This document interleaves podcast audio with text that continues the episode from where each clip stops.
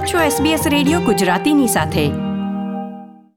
આ વર્ષના મે મહિના પહેલા કેન્દ્રીય ચૂંટણી થવાની છે. પ્રથમ વખત મતદાન કરતા પહેલા અમુક ખાસ બાબતોનું ધ્યાન રાખવું જરૂરી છે.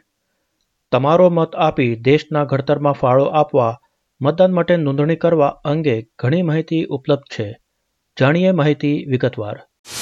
SBS રેડિયો સમાચાર સાંપ્રત ઘટનાઓ અને પ્રેરક પ્રસંગો આપની ભાષામાં. જોડાઓ અમારી સાથે વાતચીતમાં.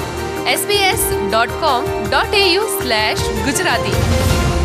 કેન્દ્રીય ચૂંટણીમાં મતદાન કરવું એટલે ઓસ્ટ્રેલિયાની સરકાર નિયુક્તિમાં તમારો ફાળો આપવાનો એક મહત્વનો અવસર છે. આ અવસર લગભગ દર ત્રણ વર્ષે મળતો હોય છે. દરેક ઓસ્ટ્રેલિયાવાસી માટે મતદાન કરવું ફરજિયાત છે, છતાં પહેલાં યોગ્યતા જાંચવી જરૂરી છે. એવાન એકિન સ્મિથ એઈસી એટલે ઓસ્ટ્રેલિયન ઇલેક્ટોરલ કમિશનના પ્રવક્તા છે. તેઓ કહે છે કે અઢાર વર્ષથી વધુ ઉંમરના દરેક ઓસ્ટ્રેલિયાના નાગરિકો મતદાન માટે યોગ્ય છે. પરંતુ મત આપતા પહેલા નોંધણી કરાવવી આવશ્યક છે. ચૂંટણીની જાહેરાત સાથે મતદાન નોંધણી માટે સમયરેખા નિર્ધારિત કરવામાં આવે છે, જેથી સમયસર અને તમારે યોગ્ય સરનામા સાથે નોંધણી કરી શકાય. Anybody who is an Australian citizen and is over the age of 18 is eligible to enrol and vote, but you've got to be enrolled if you want to vote. So once the election is announced, there will be a deadline to make sure that you get enrolled and that you're enrolled at your correct address. ચૂંટણીની તારીખ જાહેર થતાની સાથે તમારી પાસે નોંધણી કરાવવા એક અઠવાડિયાનો સમય હોય છે પરંતુ તમારે તારીખની રાહ જોવાની જરૂર નથી તમે નોંધણી માટે શરૂઆત કરી શકો છો તમારે માત્ર AEC dot G O V dot A U વેબસાઇટની મુલાકાત લઈ એક સરળ ફોર્મ ભરવાનું હોય છે જે તમે સ્માર્ટફોનના માધ્યમથી પણ કરી શકો છો But you don't have to wait for the election announcement. You can do it now. It is a simple online form. You just go to aec.gov.au and you can even do it on your smartphone. ફોર્મમાં તમારા ઓળખાણની વિગતો જેમ કે ઓસ્ટ્રેલિયાનો passport drivers licence અથવા citizenship સર્ટિફિકેટની વિગતો આપવાની હોય છે. ફોર્મ ભરતા પહેલાં આ માહિતી હાથ વગી રાખવી જોઈએ. ફોર્મ સાથે કોઈ દસ્તાવેજ અટેચ નથી કરવાના હોતા, પણ એ વિશે માત્ર માહિતી પૂરી પાડવાની હોય છે. જો તમારી પાસે કોઈ જાતના ઓળખાણ પત્ર ન હોય કે ખોવાઈ ગયા હોય, તો સમયસર એ મેળવી લેવા જોઈએ.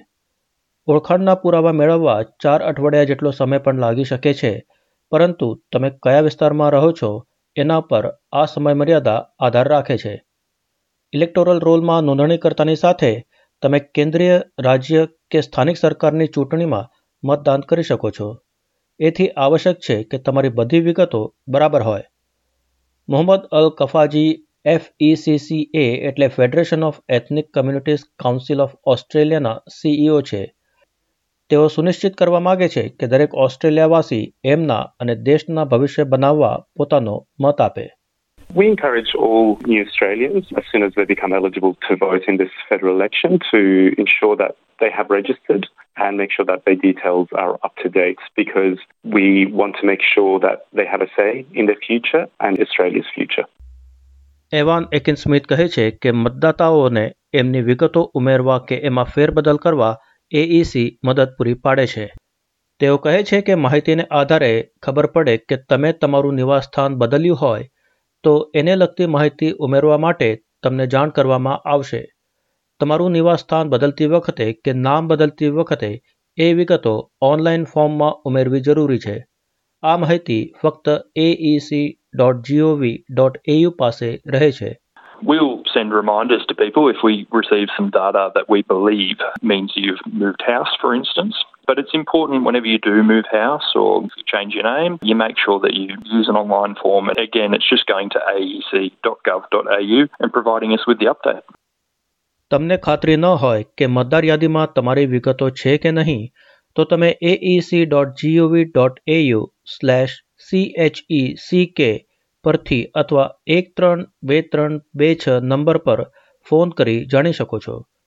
ઇન્ટરનેટની સુવિધા ન હોય એવા મતદારો કોઈપણ એઈસીની ઓફિસથી એનરોલમેન્ટ ફોર્મ મેળવી શકે છે અથવા એક ત્રણ, બે ત્રણ, બે છ પર ફોન કરી ટપાલ દ્વારા મંગાવી શકે છે. એફઈસીસીએના અલકફીજા કહે છે કે નવા સ્થળાંતર કરીને આવેલ સમુદાયો માટે મતદાર યાદીમાં નોંધણી કરવા ભાષા અને સાંસ્કૃતિક પરિબળો અવરોધક બનતા હોય છે. તેઓ કહે છે કે ઘણા દેશો જ્યાંથી સમુદાયો સ્થળાંતર કરીને આવે છે, ત્યાં મતદાન કરવા પ્રોત્સાહિત કરવામાં નથી આવતા. તેઓ માટે આ એક માનસિક બદલાવ હોય છે. આથી સુનિશ્ચિત કરવું જરૂરી છે કે આવા મતદારો મતદાન કરતી વખતે વિશ્વાસ રાખી શકે કે એમનો મત ગણાવવાનો છે તથા એ કોઈની બીક વગર અને કોઈ વિપરીત પરિણામની અપેક્ષા વગર મતદાન કરી શકે છે. અમુક સમુદાયોમાં ખોટી માન્યતા છે કે મતદાન એમના ધર્મની વિરુદ્ધ છે ઘણા ધર્મગુરુઓ લોકોને મત આપવા પ્રોત્સાહિત કરે છે We need to understand that some people come from countries that voting has not been encouraged or actually has been discouraged. So it's a mentality change, and we need to ensure that people feel the confidence that when they vote, their vote is counted and there are no intimidation or consequences of them voting. There are some misconceptions out there that voting is against their religion, which is incorrect. And a lot of, for example, religious leaders encourage people to go out there and ensure that their vote is counted.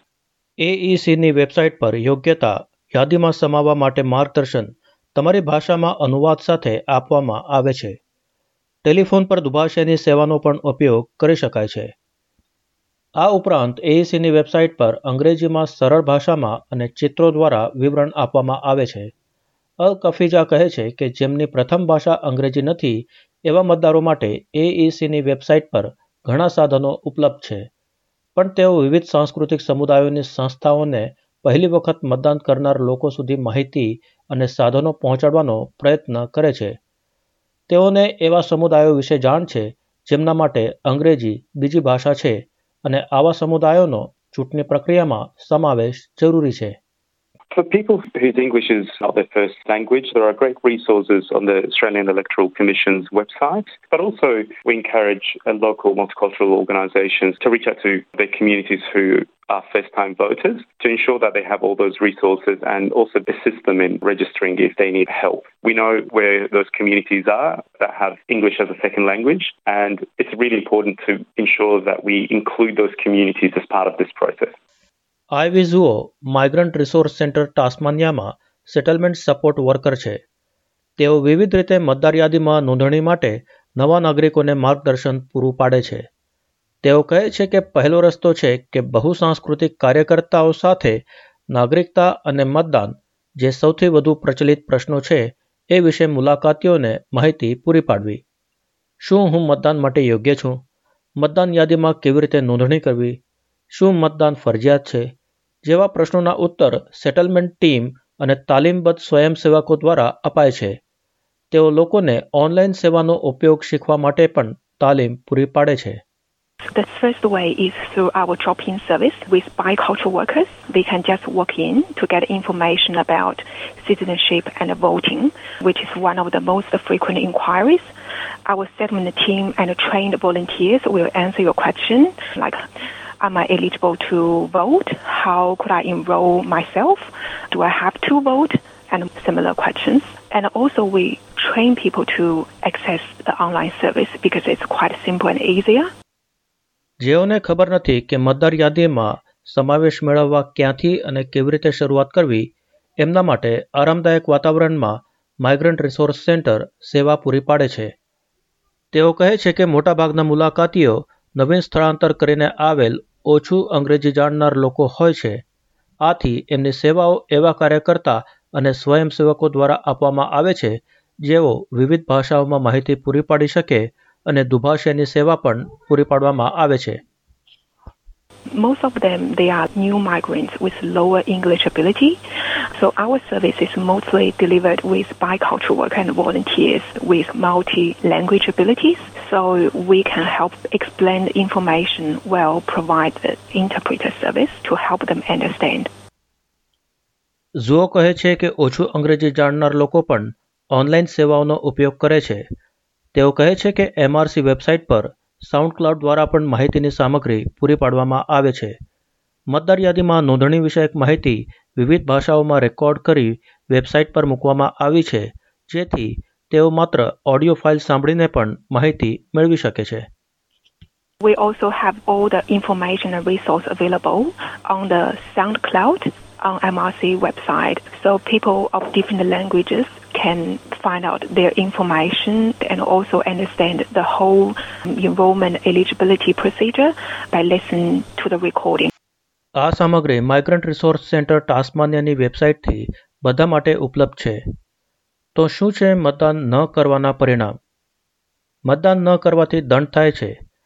એવાન એકિન Smith કહે છે કે મતદાન ફરજિયાત તો છે, પણ એનાથી વધુ મહત્વની બાબત છે કે તમે તમારો મત રજૂ કરવાની તકથી પણ વંચિત રહી જાઓ છો.